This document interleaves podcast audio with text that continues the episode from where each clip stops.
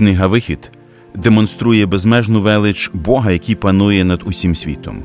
Він перетворює темряву на світло, розводить води моря, посилає хліб з неба і навіть попри невір'я з боку народу продовжує вести Ізраїль до обіцяної землі, тому що залишається вірним самому собі.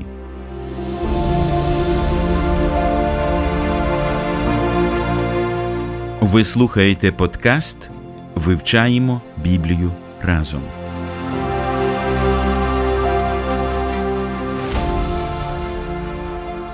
Ми раді новій можливості для вивчення Божого Слова разом із вами, друзі. Ми продовжуємо досліджувати книгу Вихід і підходимо до особливого 12-го розділу. Чим особливий цей розділ?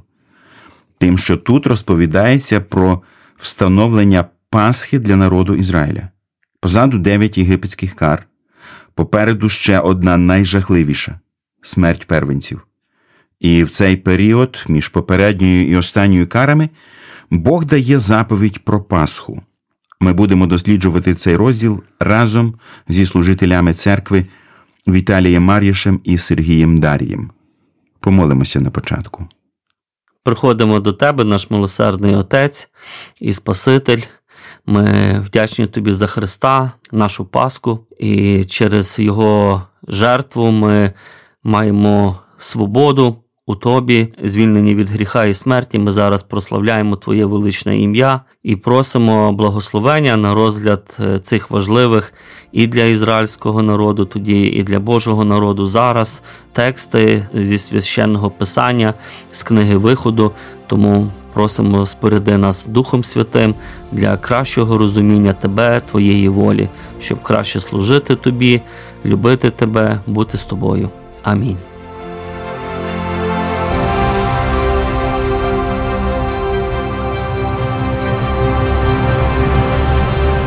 І так, перед нами 12-й розділ, який оповідає нам про Пасху, на які ключові моменти потрібно звернути увагу в цьому розділі, що тут особливе для нас. Як ми. Читаючи розповідь, побачимо, домінують дві таких е, теми: це установка святкування Пасхи самої, і безпосередньо вихід з Єгипту, плюс е, прикінцеві певні такі регулювання, як святкувати, чи можна святкувати чужинцям Пасху, і яким чином, якщо можна, що потрібно зробити. Але домінує тема це от. Як Бог повеліває святкувати, потім Бог передає ці повеління народу. На цих двох моментах важливих 12 розділ е, зупиняється. Отже, ми маємо уяву про те, з чого складається 12 розділ, і тепер прочитаємо перших 11 віршів.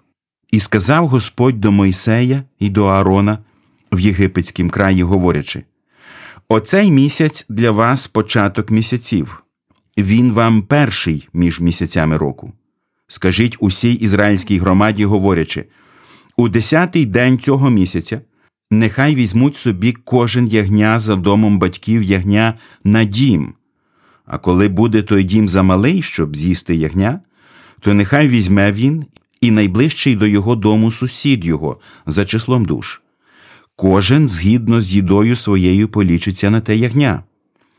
Ягня у вас нехай буде без вади, самець однорічне. Візьміть його з овечок та скіз, і нехай буде воно для вас пильноване аж до 14-го дня цього місяця.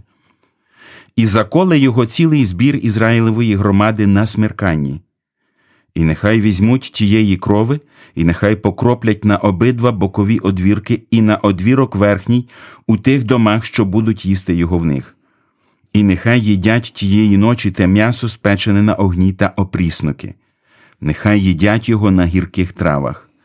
Не їжте з нього сирового та вареного, звареного в воді, бо до їди тільки спечене на огні, голова його з голінками його та з нутром його і не лишайте з нього нічого до ранку, а полишене з нього до ранку спаліть на огні.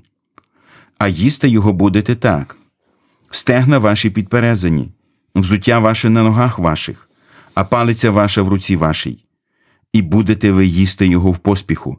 Пасха це для Господа.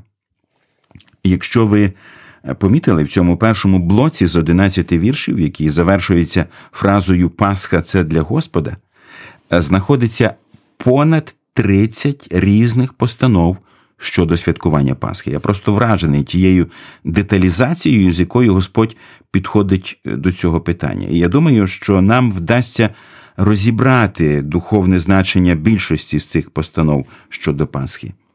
А в другому вірші написано про початок місяців.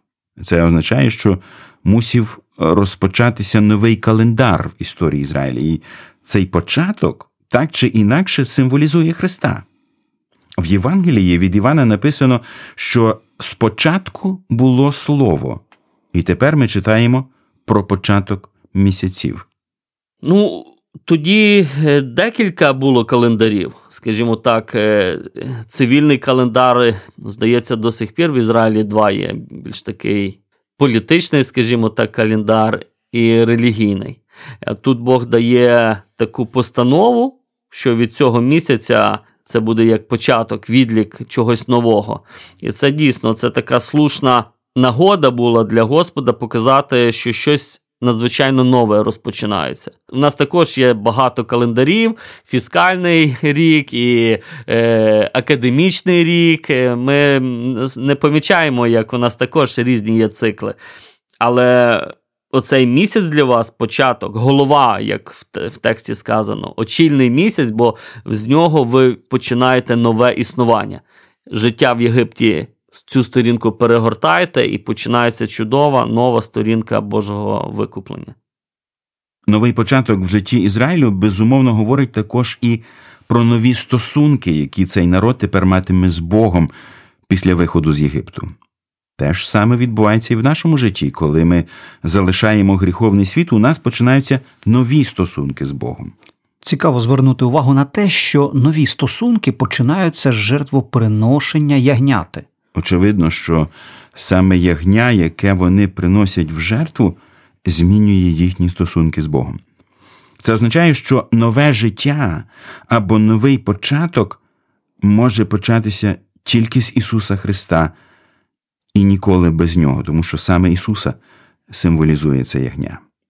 Новий початок для євреїв означав, що Бог виводить їх з рабства, Він хоче змінити їхню суть, їхній образ життя. І цей новий початок розпочинається зі смерті ягняти, яке помирає за народ, символізуючи при цьому Христа, який прийшов, щоб викупити людство. Отже, що мали євреї зробити з ягням? Яке значення для них мало це ягня? Это центральная фигура Песаха, да, именно агнец, который еврейская семья брала в дом, наблюдала, чтобы не было ни порока, ничего худого, чтобы это был однолетний из овец, из коз, чтобы он хранился до 14 дня. И после этого агнец закалывался вечером именно э, в канун исхода, и бралась кровь этого ягненка, мазались косяки дверей, перекладины на домах. И э, как мы читаем, что это был знак для ангела-губителя, что в этом доме живут верные, кто поверил словам Бога, сказано через Моше, что кровь этого ягненка, она будет знаком для ангела-губителя, и он пройдет мимо. И, по сути, еврейский глагол «пасах» означает «пройти мимо». Песах – это есть праздник, который говорит об избавлении, избавлении от смерти израильского народа, вернее, той части народа, которые поверили словам Бога. И, кстати, также и были египтяне, которые присоединились к народу. Также они, увидев силу величия Бога Израиля, они поверили в то, что Он э, спасет через кровь этого агнца. И они были частью этой общины, которая вийшла із Єгипта. І це дуже важлива істина, друзі. Для того, щоб люди мали майбутнє вічне життя, за них мала пролитися кров ягняти. В постанові щодо ягняти було сказано, що його потрібно було взяти в 10-й день цього місяця, а зберігати до 14-го, тобто 4 дні. Е, Чи завжди євреї мали святкувати Пасху саме так, чи тільки цього разу?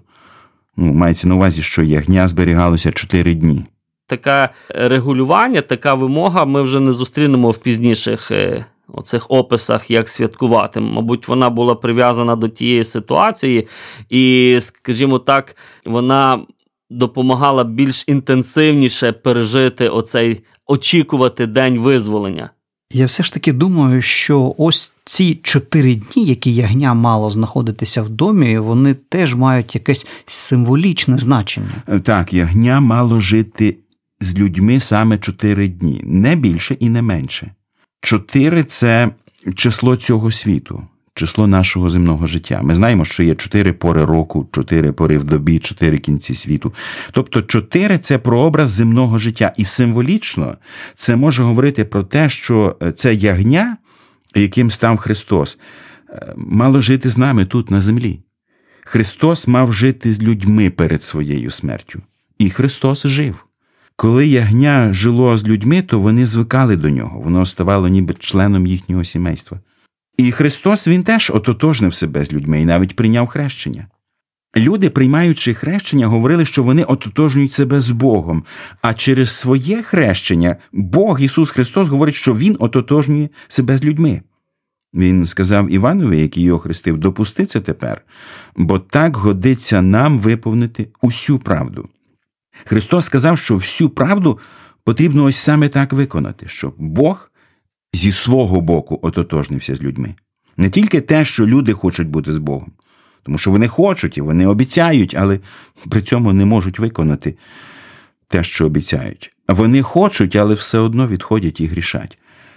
А Христос говорить тепер: Я стаю одним цілим з вами, щоб дати вам можливість стати одним цілим зі мною, щоб довершити всю цю правду. І тут агнець і є тим, хто допоможе їм не загинути, хто врятує від смерті.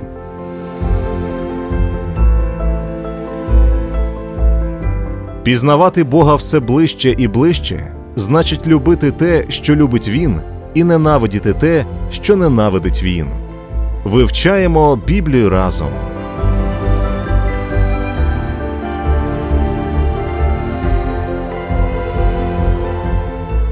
Зверніть увагу на те, які характеристики мало це ягня.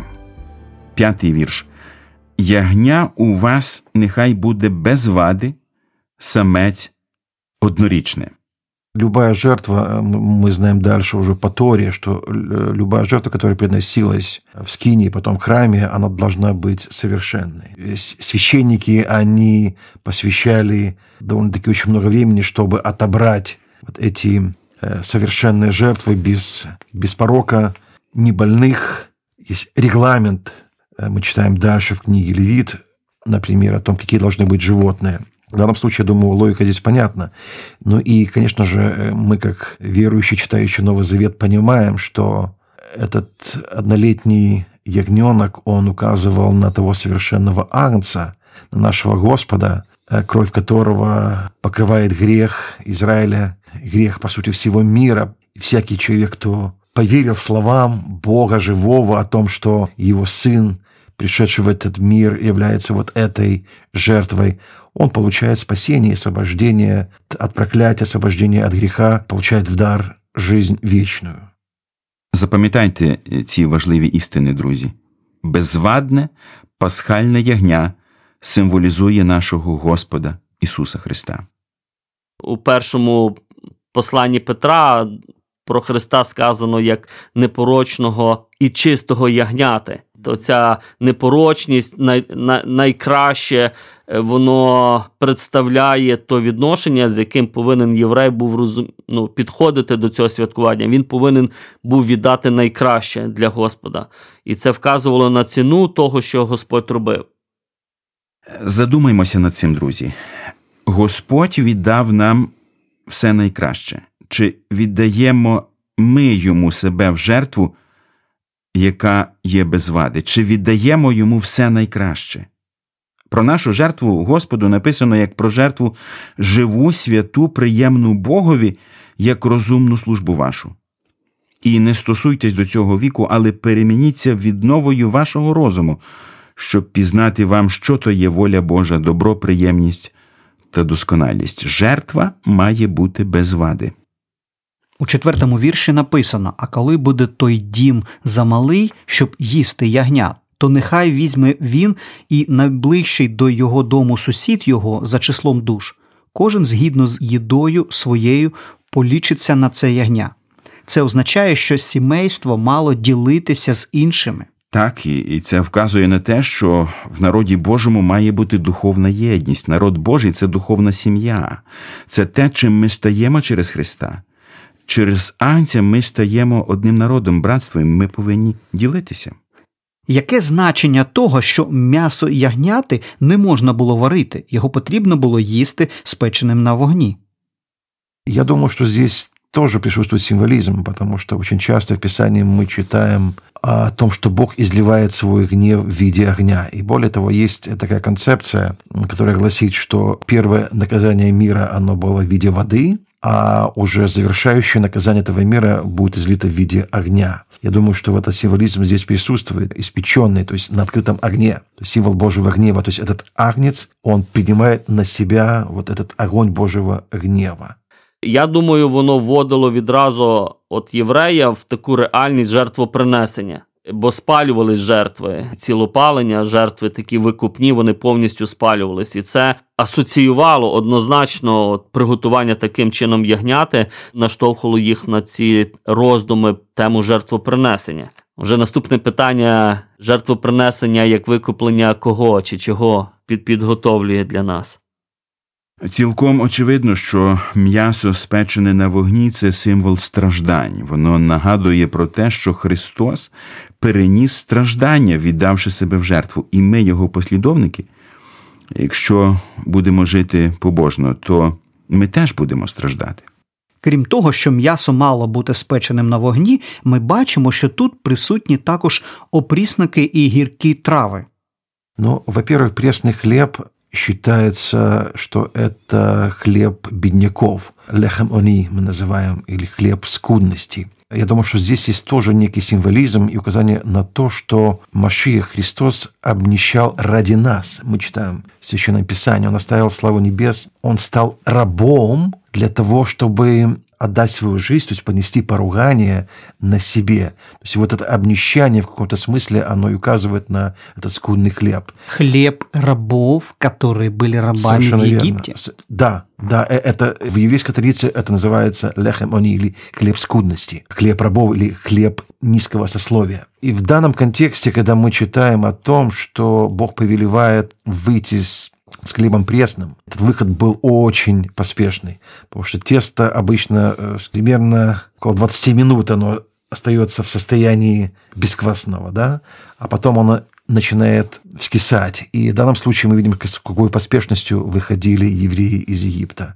С другой стороны, мы понимаем, что тех, кто, наверное, тех, кто видел мацу своей жизни, держал ее в руках, вы, наверное, видели, что у нее поверхность рельефная с, с отверстиями. Очень много лет назад, лет 30, у нас был чудесный пастырь, благословенный брат Дэн Ригни, который э, нас, молодых верующих мессианских, учил. Когда он показал вот этот символизм в маце, он показал плиточку мацы в солнечном свете, и мы увидели, как солнечные лучи пронизывали вот эти отверстия в м- маце. Он сказал, что вот таким образом гнев Божий пронизывал тело Мессии. И вот такие обугленные части мацы – это также символ того гнева в виде огня, который Бог излил на Мессию, нашего Господа. И мы читаем о том, что Он понес этот гнев на себе. Более того, Отец отвернулся от него, когда э, Мессия был сделан грехом за нас или вместо нас. Это и есть суть заместительной жертвы. И вот маца является символом того, что Бог излил свой гнев, свой огонь, и он был пронзен, то есть эти, эти вот отверстия, это также является символом того, что он был пронзен за наши грехи. Отже, погодитися на прісний хліб з гіркими травами це означало погодитися на таке життя, яке не є солодким. І життя з Христом на землі дійсно не є солодким, воно не є легким. Ісус Христос сказав: страждання зазнаєте в світі, але будьте відважні, я світ переміг. Хліб З закваскою, звісно, що смачніший від, від прісного. Е, Погодьтеся, що нам подобається приправляти своє життя різноманітним комфортом. Але насправді шлях за Христом він прісний. Ніщо земне нас не має розхолоджувати.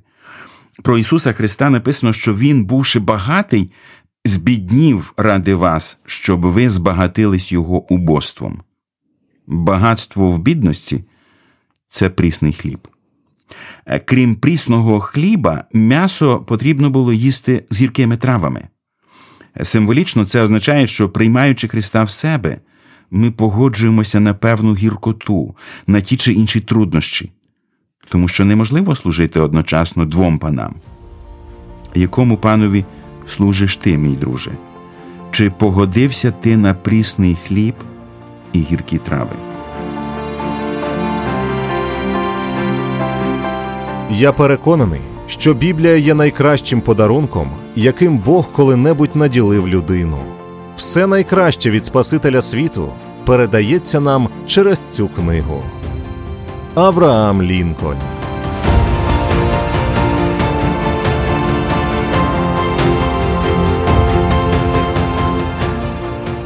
сьомому вірші написано, що кров'ю ягняти потрібно було покропити на обидва бокові одвірки і на одвірок верхній в тих домах, що будуть їсти його в них. Ми вже говорили у минулій передачі про те, що повинен бути відгук персональний. Вони не тільки повинні залишатися у домах, але принісши ягня, вони повинні зробити дещо. Вони повинні помастити одвірки, і тоді, у тому випадку, Бог промене цей будинок. Оце слово Песах, воно означає перехід або те, що Бог перейде і не торкнеться того господаря, якого будинку помітив одвірки. Ось і тут тема винятковості. Того, що Бог робить, він е, закликає євреїв реагувати з вірою на це. Бо без віри, коли всі неслухняні, це часто також задають. А що було з тими євреями, які не зробили цього, або що було з тими єгиптянами чи іншими, хто зробив це? Ну, на жаль, з тексту ми не можемо зробити такий висновок, не оповідають таких історій. Ми можемо лише допускати, що е, Бог дав своє слово, і хто це зробив, той залишився живий. Друже мій, суд Божий готовий проминути також і тебе, але тільки за умови. Господь сказав: і буде та кров вам знаком на тих домах, що там ви, і побачу ту кров і обмину вас. Кров на одвірках символізує, що все те, що входить в наше життя, і що виходить, наші думки і наші дії, все має бути очищене через кров Христа. Його кров має очистити всі сфери нашого життя. Абсолютно все має проходити через кров Ісуса. Наше серце має бути обмите нею. Мы в девятом стихе читаем, что не ешьте от него недопеченного или сваренного в воде, но ешьте испеченное на огне голову с ногами и внутренностями. Ну, то есть интересный момент, помимо гастрономических э, каких-то особенностей, здесь есть некая аналогия или смысл? Безусловно, полнота. Полнота спасения, то есть полнота жертвы. Мы ничего не можем добавить к искупительной жертве Мессии. То есть Он сделал все э, сам, добровольно. И в этом явилась полнота вот, Божьего спасения. Просто подумайте: від ягняти нічого не мало залишитися. Вони мали з'їсти голову, ноги, внутрішності. З'їсти ягня цілком означає, що Христа потрібно прийняти повністю своє серце, віддати йому себе. Бога потрібно полюбити всім своїм серцем і всією своєю душею. Якщо ми говоримо про голову ягняти, то в Біблії написано, що в нас має бути розум Христів, як написано в 1 Коринтян 2,16. Якщо ми говоримо про ноги, то це означає, що ми маємо думати про свої шляхи, куди ми йдемо. Внутрішності це наші почуття. Анця потрібно прийняти повністю. В одиннадцатом стихе мы читаем то, как должны быть одеты евреи в момент вот самого Песаха. Э, И, он, и дальше мы читаем там ключевая фраза «это Пасха Господня». Что должна была символизировать одежда, посох, обувь, пояс? Ну, помните, что пишет Павел в послании к Ефесянам, одеть обувь, готовность благовествовать этому миру. В данном случае, я думаю, что есть определенная аналогия. То есть это действие, которое определено уже верой этого человека. И в этом, по сути, и заключается Пасха Господня. То есть пройти мимо, ангел-губитель проходит мимо, потому что он увидел веру человека и готовность его не просто эту веру а, высказывать в словах, да, а выйти из Египта, то есть с поспешностью, то есть он понимал, что в этом действии проявляется его вера, то, о чем пишет Иаков, что вера без дел мертва, то есть это вот та же аналогия, проявление веры в конкретном деле. Если бы они поверили, сказали, что да, мы верим и помазали кровью косяки дверей, но при этом остались бы в Египте, то э, я думаю, что они бы не получили того ожидаемого, потому что это не было проявление веры, это была просто декларация веры. А декларация веры, она подразумевает определенные действия последующие. Друзі мої, на те, як саме євреї мусили їсти ягня, дійсно потрібно звернути особливу увагу. Написано і не лишайте з нього нічого до ранку, а полишене з нього до ранку спаліть на огні. Тобто його потрібно було з'їсти одразу, не залишати на потім. Друже мій, якщо Бог пропонує тобі спасіння, то його не можна відкладати на колись. Спасіння потрібно приймати сьогодні. Пам'ятай про це. Підперезані стегна означають готовність ми повинні пильнувати, виконуючи місію Христа в цьому світі. Взуття на ногах символізує готовність йти і виконувати Його доручення. Палиці в руках означають, що ми, як послідовники Христа, маємо владу в цьому світі. Їсти з поспіхом говорить, що ми не повинні розхолоджуватися. Те, що Бог наказує робити, ми повинні виконувати одразу. І ми щохвилини маємо бути готовими до зустрічі з Христом. І моє питання до тебе, шановний слухачу, чи готовий ти до зустрічі з ним?